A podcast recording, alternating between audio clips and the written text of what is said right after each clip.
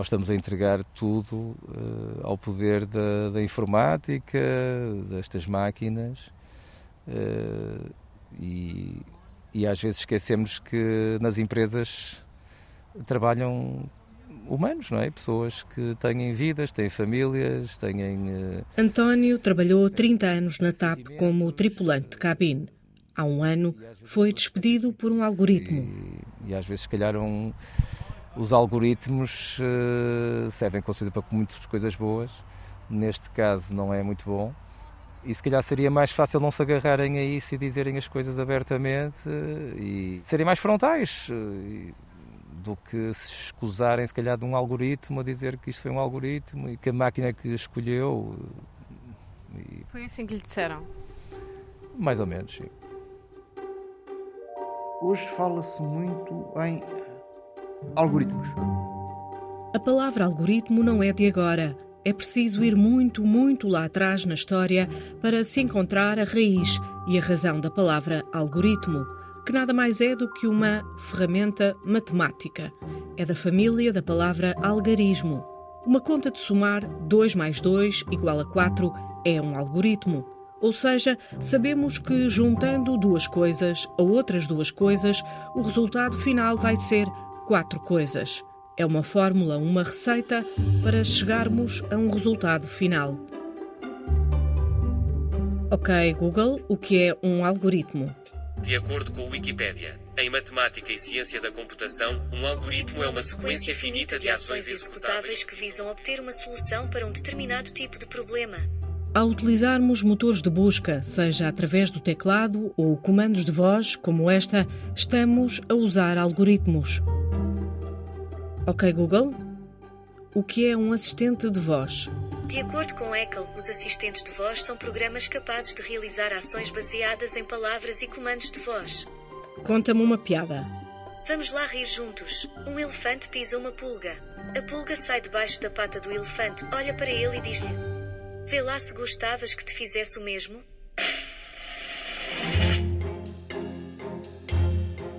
Os algoritmos podem ser executados por humanos ou por máquinas, e com inteligência artificial, os algoritmos podem aprender com outros algoritmos. Os algoritmos podem ser os nossos melhores amigos ou os piores se ajudarem a tomar decisões difíceis, como aquela que foi despedir o tripulante António, a história que vamos conhecer mais tarde. Fique por aqui. Esta reportagem é uma viagem sobre a vida secreta dos algoritmos. Ok, Google. Trânsito no Porto. O trânsito em Porto está calmo. Bom dia, Sr. João. Vamos lá? Pode entrar, por favor. Vamos tirar. Quer tirar o casaquinho? Prefere ficar. É melhor tirar? Pronto, Pouco passa das nove da manhã no Hospital Trofa Saúde Alfena. Agora vou tapar o nariz. Certo? E vamos respirar pela boca. Vamos a isto, para dentro e para fora. A cardiopneumologista Mariana Antunes vai dando indicações. Encher! Fora! Tudo, tudo, tudo, tudo, tudo, tudo, tudo, aguenta, aguenta, muito bem. Chama-se espirometria simples, aquilo que o doente está a fazer, fechado numa cabina com uma mola no nariz, para ajudar o ar a sair apenas pela boca. O que nós temos aqui mostra, naturalmente, movimentos inspiratórios, expiratórios, com mais força, com menos força, a respiração máxima do doente, a respiração normal. Com isso tudo, e dependendo das manobras que nós vamos pedindo, ele, através, certamente, de algoritmos, vai nos dar os valores que depois nós verificamos neste relatório. Combinado com a idade, o peso, a altura. Sim. Idade, peso e altura são os dados fundamentais para nós fazermos isto. Porque... Portanto, são também fórmulas matemáticas. Sim, exatamente, porque com base nesses dados, na idade, no peso e na altura, ele vai calcular um valor de referência normal para esse doente. E é com base nesse valor de referência que nós depois vemos se o que o doente fez está melhor ou pior do que aquilo que seria esperado para ele, consoante os dados que, que, ele, que ele tem. E é exatamente isto que nos aparece, a morfologia da curva, que nos dá muita informação, e depois, com base em tudo o que temos, os resultados que nos permite o diagnóstico. Pronto, Sr. João, da minha parte está tudo. Está, está bem? Sim. Está tudo em ordem? Está. Tem aqui umas alterações, está bem? Sim. Sim.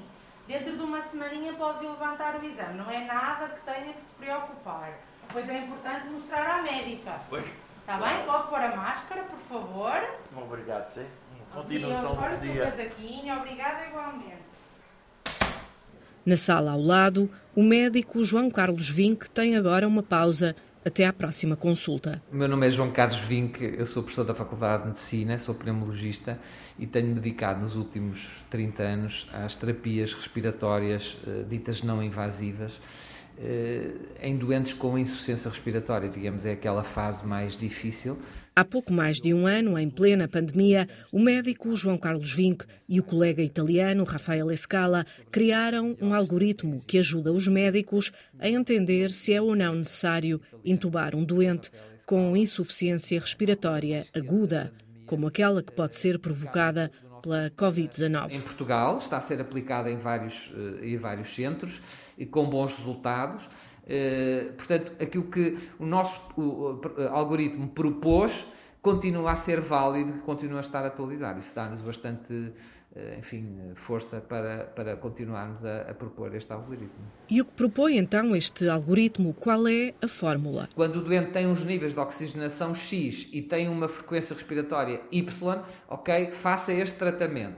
Se ao fim de uma hora o tratamento está a resultar, porque os valores melhoraram para X, Y e Z, então, ok, pode continuar. Se os valores não melhoraram e desceram um bocadinho, então altera, altera esta terapia para aquela outra e tente fazer eh, a mesma coisa ao fim de uma hora. E, portanto, esse tipo de hierarquização e esse, esse esquema eh, era importante estabelecer algumas balizas com critérios muito objetivos e muito claros para as pessoas conseguirem perceber se, ok, esta terapia está a resultar ou não está a resultar. Porque outra das coisas que é importante também que fique claro é que se nós estendermos demasiado estas terapias ditas não invasivas e atrasarmos a intubação, podemos também eh, provocar danos para o doente. A partir do momento em que o doente entra no hospital, é admitido na, no serviço de urgência, o algoritmo pode começar a ser utilizado. Para propor este algoritmo, os médicos precisaram de muitos dados, de muita informação. Nós utilizamos centenas de artigos que foram publicados uh, durante enfim, a pandemia. Portanto, foi uh, uma, uma espécie de data mining, não é? uma investigação profunda dos dados que estavam publicados e depois fazer, digamos, essas contas uh, de forma global. Ok, Google. Como funciona um algoritmo computacional? Algoritmos computacionais descrevem instruções a serem executadas por computador. Um algoritmo é um caminho para a solução de um problema. Um algoritmo é uma abstração, uma ideia ou uma estratégia. Existem diferentes tipos de algoritmos. Uma receita de bacalhau com natas é um algoritmo. Um semáforo usa algoritmos. Ok, Google. Está presente e sempre alerta para ajudar. Quando escolhemos uma série numa plataforma de streaming e a seguir recebemos a sugestão de outra série ou filme, estamos a usar algoritmos. Ou melhor, os nossos dados e os nossos desejos estão a alimentar algoritmos. Para mudar a minha voz, toquem Voz do Assistente. Se gosta desta voz e quer continuar a utilizá-la, para aqui.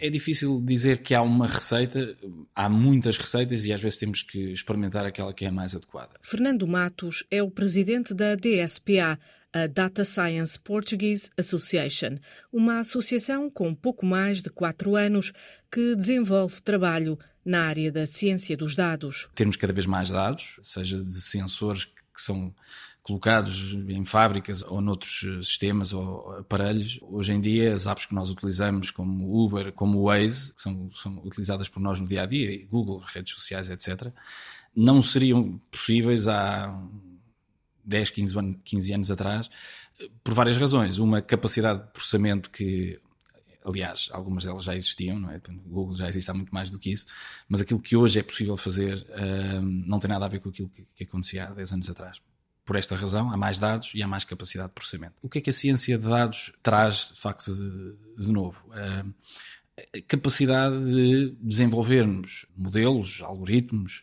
que nos ajudam, por um lado, a prever determinadas situações que vão acontecer no futuro, baseado em dados históricos ou baseado em fatores que já são conhecidos, a evolução de uma taxa de juro ou de taxa de desemprego, são fatores que de alguma forma já, já, já estão projetados e que conseguimos ter uma ideia e isso pode vir alimentar outros uh, modelos que nos permitem ter um conhecimento mais rigoroso do que simplesmente Uh, sempre a complementar, obviamente, aquilo que é o nosso conhecimento, enfim, da, atividade ou do negócio que trabalhamos. Nas formações que a DSPA tem promovido, Fernando propõe sempre o mesmo exercício e obtém quase sempre a mesma resposta. Pergunta às pessoas quem é que utiliza numa base diária algoritmos de inteligência artificial.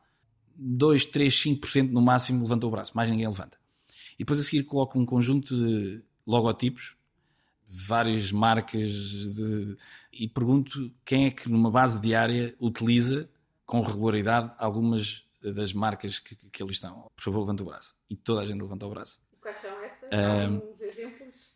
São Netflix, Google, Facebook, WhatsApp, Uber, marcas de automóveis, portanto, tem lá assim várias, não é?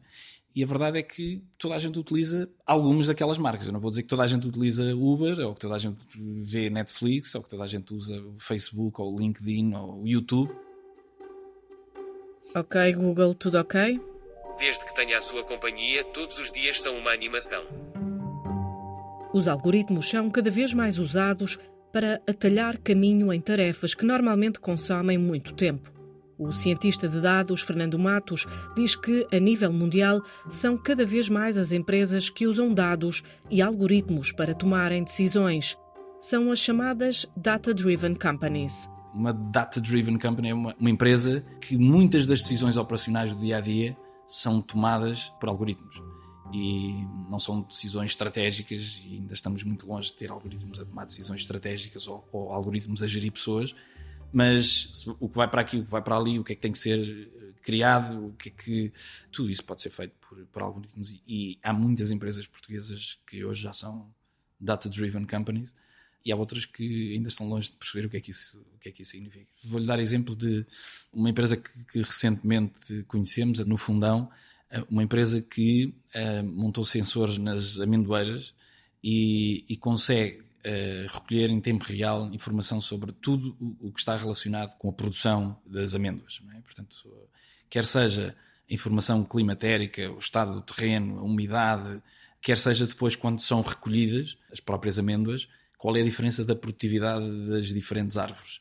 Isso permite-lhe distinguir aquilo que outros que não fazem este, este tipo de análise tão rigorosa, quais são os melhores métodos, a receita uh, e quais são as melhores zonas para se plantar amendoeiras.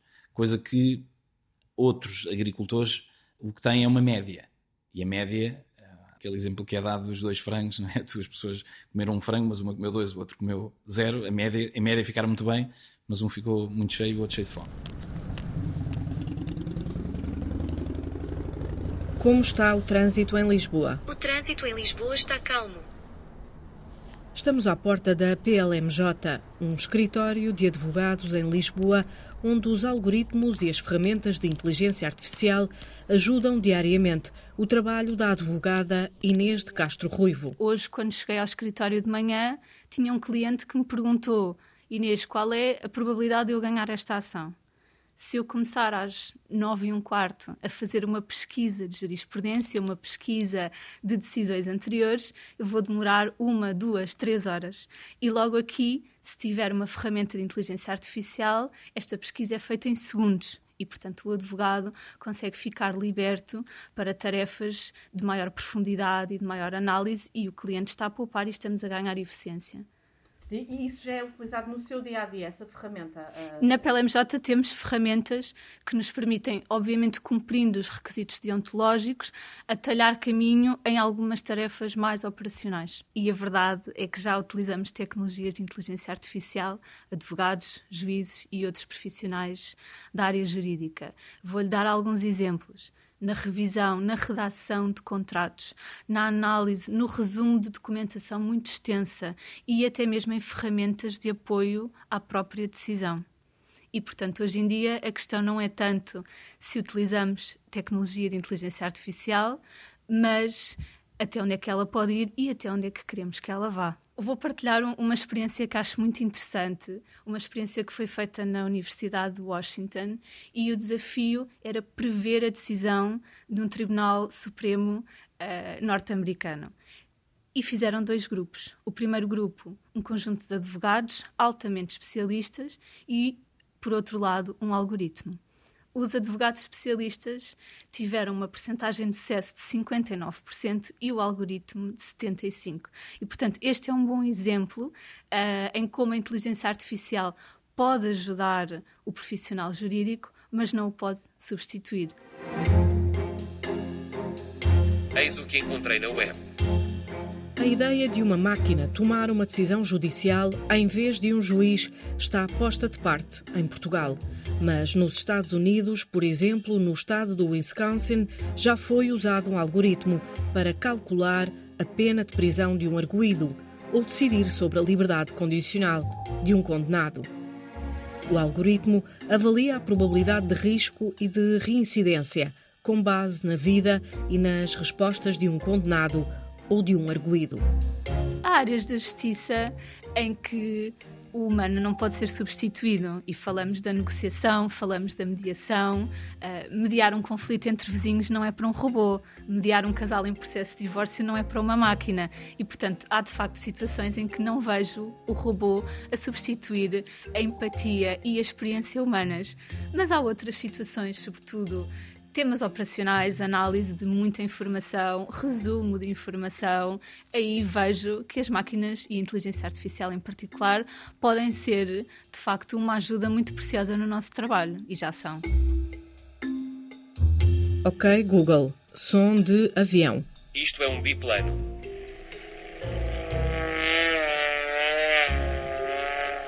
Som de avião comercial. Estive a confirmar e ainda não tenho um som para isso. Ok, Google. Não funcionas bem. Lamento.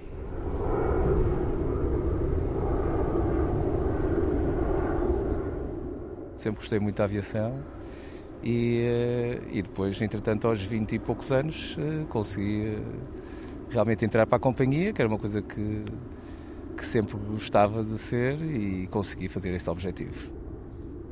Por questões de privacidade, António prefere que o nome verdadeiro e o lugar onde conversamos permaneçam no anonimato. Durante 30 anos, ele foi tripulante de cabine na TAP. Isso, o que nós fazemos eh, diariamente eh, nos voos é cuidar da segurança de, das, eh, das pessoas, em agosto de 2020, o então presidente do Conselho de Administração da TAP, Miguel Frasquilho, enviou uma mensagem aos trabalhadores defendendo que o plano de reestruturação da companhia aérea portuguesa era vital para garantir a sustentabilidade futura da empresa. Inicialmente foi uma comunicação a todos os trabalhadores que iriam abrir rescisões de mútuo acordo e quem o quisesse faria, não é? O notário não avançou. Não, não avançaram. A companhia emagreceu custos com pessoal, mas há um ano Miguel Frasquilho dizia que ainda existiam 400 a 500 postos de trabalho a mais. A TAP contratou então uma empresa externa para tratar do despedimento coletivo com recurso a um algoritmo. António, o tripulante cabine da TAP, foi englobado nesse algoritmo. Sim, aquilo foi anunciado como tendo sido um algoritmo com vários, um multicritério, segundo foi dito, não é? E, uh, e é que está escrito, uh, que levaram a, esse, a essa lista, não é? Que inicialmente era extensa e que depois no fim resultou numa centena de pessoas que saíram, não é? Porque não foi mais que isto. Mas então, e, e, quando fala em multicritérios, a empresa explicou aos trabalhadores quais eram os critérios que estavam contidos nessa fórmula algorítmica? As pessoas tiveram conhecimento? Eh, só tiveram conhecimento depois de, de efetivado a carta de despedimento. Até lá, o António nunca soube antes, eh, nunca lhe disseram olha, vai ser contado eh, este, a questão salarial, a questão do absentismo, a questão de eventualmente algum processo Depois isso exatamente saiu, esses, esse multicritério, eh, a dizer da produtividade, do custo, eh, da, das partes da, das qualificações e havia outro critério também, eles são quatro, se não me engano, que pesavam nesse Pronto, e tipo, como se aquilo fosse um, uma máquina que fizesse a contabilidade não é? de pessoas. Não é? Estamos, afinal, estamos a falar de pessoas, não estamos a falar, mas eles, no fim, o que transpirou é que aquilo, tipo, ah, nós não temos nada a ver com isto, isto foi tipo uma máquina, um computador que fez este, este, este e que resultou nisto, não é? Agora só nos falta é que venham uh, explicar um, ehm, porque é que o António sai e porque é que não sai o João. Porque a listagem que depois sai está encriptada, não é? E de maneira que isso é que é preciso saber porque é que saem uns e não saem os outros. A Boston Consulting Group foi a empresa escolhida para desenvolver o algoritmo de despedimento da TAP. A Antena 1 contactou a empresa para entender os critérios e a pontuação atribuída a cada critério na fórmula algorítmica que serviu para despedir pessoas. A Boston Consulting Group respondeu que não iria pronunciar-se sobre o caso. Muitos destes, destes colegas que foram abrangidos do algoritmo tinham baixas justificadas pelo CS. É a nossa clínica da TAP. Médicos ligados à empresa. E estavam no algoritmo. Ricardo Pena Roias é o presidente do Sindicato Nacional do Pessoal de Voo da Aviação Civil. Nós desde sempre questionamos muito este algoritmo. Entendemos que é um algoritmo sem coração, como nós muitas vezes o chamamos. Eh, eu penso que ele, é, para além de sem coração, é cego, é surdo, é mudo. Dou-lhe aqui um exemplo tão básico quanto isso. Nós tivemos envolvidos uma colega nossa do algoritmo, uma supervisora, topo de carreira, foi englobada no algoritmo por absentismo, quando depois veio-se a comprovar que ela tinha, estado, tinha tido uma situação de doença oncológica nesse mesmo período que a empresa. Portanto, lá está o sem coração, o cego, surdo e mudo do algoritmo, que acaba por fazer um erro quando a própria companhia tinha admitido e tinha publicitado que esse algoritmo não iria abranger nem acidentes de trabalho, nem doenças oncológicas, nem licenças de maternidade. Alguns trabalhadores acabaram por chegar a acordo com a empresa e receberam uma indenização. Outros, como o António, optaram por lutar em tribunal contra a falta de transparência do algoritmo. E agora vivo do subsídio de desemprego para já. Portanto, ainda tem direito ao subsídio de desemprego? Sim, sim, sim, claro. De qualquer forma, o subsídio de desemprego nunca, nunca é o ordenado, não é um ordenado, há sempre um corte bastante grande. Relativamente àquilo que aos nossos salários é, é bastante mais baixo. E isso foi um choque grande e, e, está a ser, e está a ser uma remodelação grande em, na, na, na, minha vida, não é? E... Pode chegar a um ponto em que o António vá uh, ficar descalço, portanto ainda não resolveu o problema em tribunal e já não tem direito a subsídio de desemprego, é, é isso? Isso é um dos problemas maiores. Os tribunais são muito demorados, é uma coisa para demorar 3 anos, 4 anos, e aí chega mesmo a ficar completamente descalço. Não é? Será excessivo quando se diz que foi despedido por um algoritmo? Eu acho que a realidade é essa. Eh, claro que eh, o algoritmo é feito por um computador, mas alguém lá põe os dados, não é? E lá põe os limites. Eh, agora, essas pessoas também têm que nos mostrar, não é? Porque é que o fizeram e porque é que é atribuído a uns e não a outros. Tem que haver aqui uma, uma solução das pessoas que fizeram esse algoritmo mostrarem, mostrarem porque é que, como é que fizeram essas contas. A advogada Inês de Castro Ruivo acredita que não é ilegal usar um algoritmo num processo de despedimento. Eu diria que o algoritmo pode servir para suportar essa decisão, mas não deverá ter a palavra final na decisão. Atualmente eh, já há regras, não estamos em terra de ninguém e a transparência é uma preocupação central. Imagine, todos nos lembramos como era o processo de pedido de crédito à habitação há uns anos. Íamos ao balcão, levávamos uma série de documentação, ficávamos à espera da resposta, se calhar tínhamos que dar uma palavra ao gerente. Hoje em dia, sentados no sofá em casa, conseguimos fazer um pedido de crédito e ter uma resposta. O problema é quando essa resposta é negativa e é uma resposta automática e foi, e foi tomada de forma exclusivamente automatizada. E aí, atualmente, aquilo que as regras prevêem é que esta decisão tem que ser revista por um humano, sobretudo se ela for desfavorável ao cidadão ou ao consumidor. Portanto, já há regras que impõem não só essa intervenção humana, mas também uma transparência que diga que fatores é que são pesados pelo algoritmo na tomada da decisão por exemplo, num processo de recrutamento, que fatores é que excluiriam ou eliminariam o candidato, ou num processo de aprovação de crédito, que fatores é que eh, desencadeariam uma resposta negativa. Ok, Google. Distância entre Lisboa e Beja. De acordo com Rome 2 Rio, sim, a distância aproximada de Lisboa para Beja é 178 km e demora aproximadamente 1 hora 52 metros de Lisboa para Beja de carro. Canta uma música. Como faltei à aula de canto esta semana, o melhor é tocar apenas umas notas.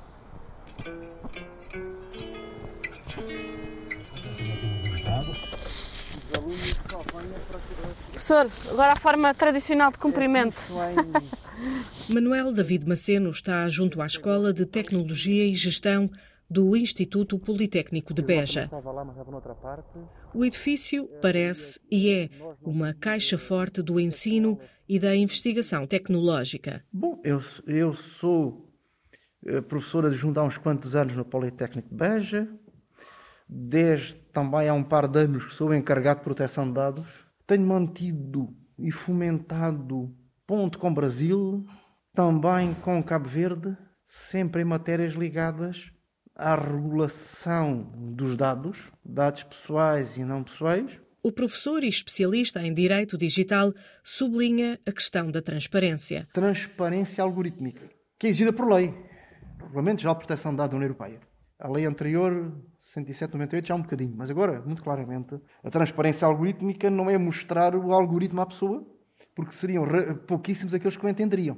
É, é saber explicar, no seu caso não deu, porque no, no ponto tal e no ponto tal teve uma pontuação baixa.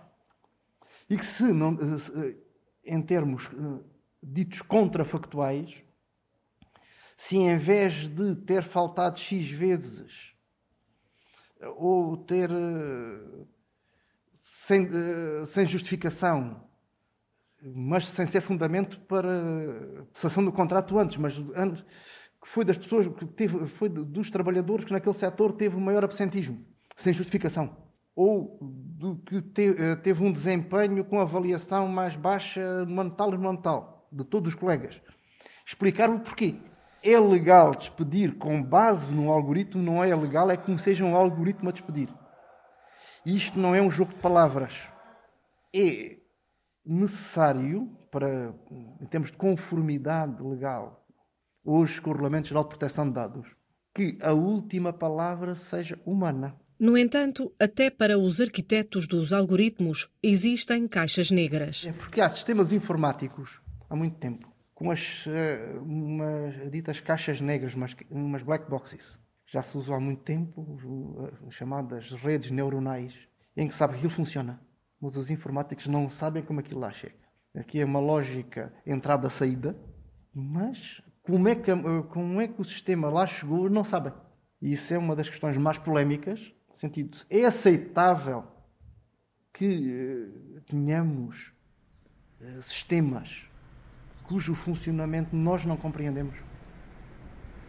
A previsão de tempo para Lisboa hoje é de 26 graus e céu geralmente limpo. Bom dia. Bom dia. Tudo bem? Posso? Ora, então, com licença. Muito prazer. Como está? Tudo bem? Tudo bem. Uh, António, pedia-lhe em primeiro lugar que se apresentasse, dissesse o nome uh, e o que é que faz. Uh, o que faço, sou motorista TVDN, o meu nome é António Fernandes e sou motorista, sou dos primeiros quase, não dos primeiros, mas quase dos primeiros que quando a Uber apareceu em Portugal tenho quase cerca de seis anos nesta atividade. Trabalha para a Uber? Não, essa é outra questão. Eu trabalho para uma empresa, na qual até sou também sócio, que é parceira da Uber, e não só da Uber, da Bolt e da Freenow. Então, o António, portanto, quando anda todo o dia aí na, na, estrada, sobretudo aqui na zona de Lisboa, como é que é? Sim, é na zona aqui de Lisboa que eu trabalho, sim. Mas... As Pode receber, eh, tem todas as plataformas instaladas, é isso? As três. No seu dia a dia, o algoritmo é o seu patrão? Como é que é? Sim, o algoritmo, a aplicação de cada aplicação não é, de, destas plataformas é, é a forma de organizar, orientar e nos dar o respectivo trabalho, as viagens, digamos assim. Sim. Eh, também nós não sabemos muito bem como funcionam os algoritmos, mas temos uma ideia. Portanto, eh, na nossa Lei 45 de 2018 eh, já está consagrado que as viagens são tarifa fixa, ou seja, uma viagem é calculada logo de imediato pelo algoritmo, desde o ponto onde está a pedir o carro até o ponto onde quer ir.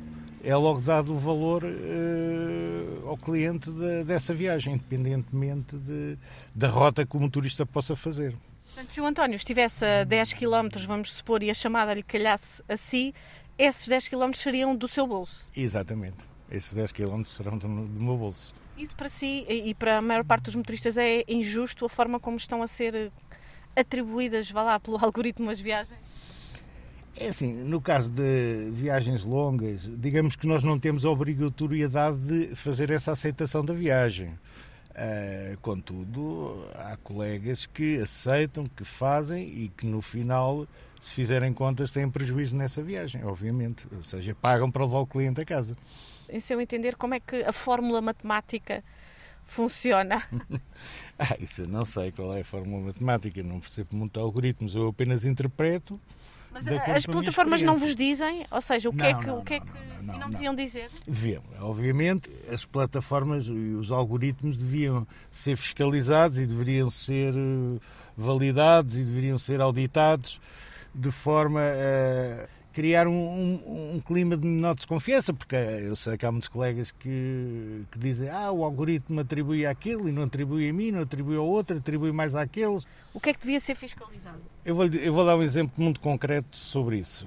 Um, enquanto que, por exemplo, uh, fazer aqui um comparativo entre a Uber e a Bolt. Para a mesma viagem, para a mesma viagem numa plataforma Uber ou numa plataforma Bolt, eventualmente poderá ser um pouco mais caro a Uber do que a Bolt, mesmo com tarifários iguais, que elas têm praticamente os tarifários iguais. Eu vou explicar porquê. Enquanto que a Uber traça uma rota mais rápida, de maneira a levar o cliente o mais rapidamente possível e o motorista não perder tanto tempo naquela viagem, a Bolt traça quase um GPS em linha reta. E no fundo, no fundo, isso vai influir depois no preço final da viagem. O que é que significa? Significa que muitas vezes nós fazemos a viagem que já é recomendada como sendo a melhor e que a Uber até faz com a aplicação e a Bolt manda-nos por portas e travessas, por eh, calhazinhas e porque é menos 100 metros, ou menos 200 metros, ou menos 1 km.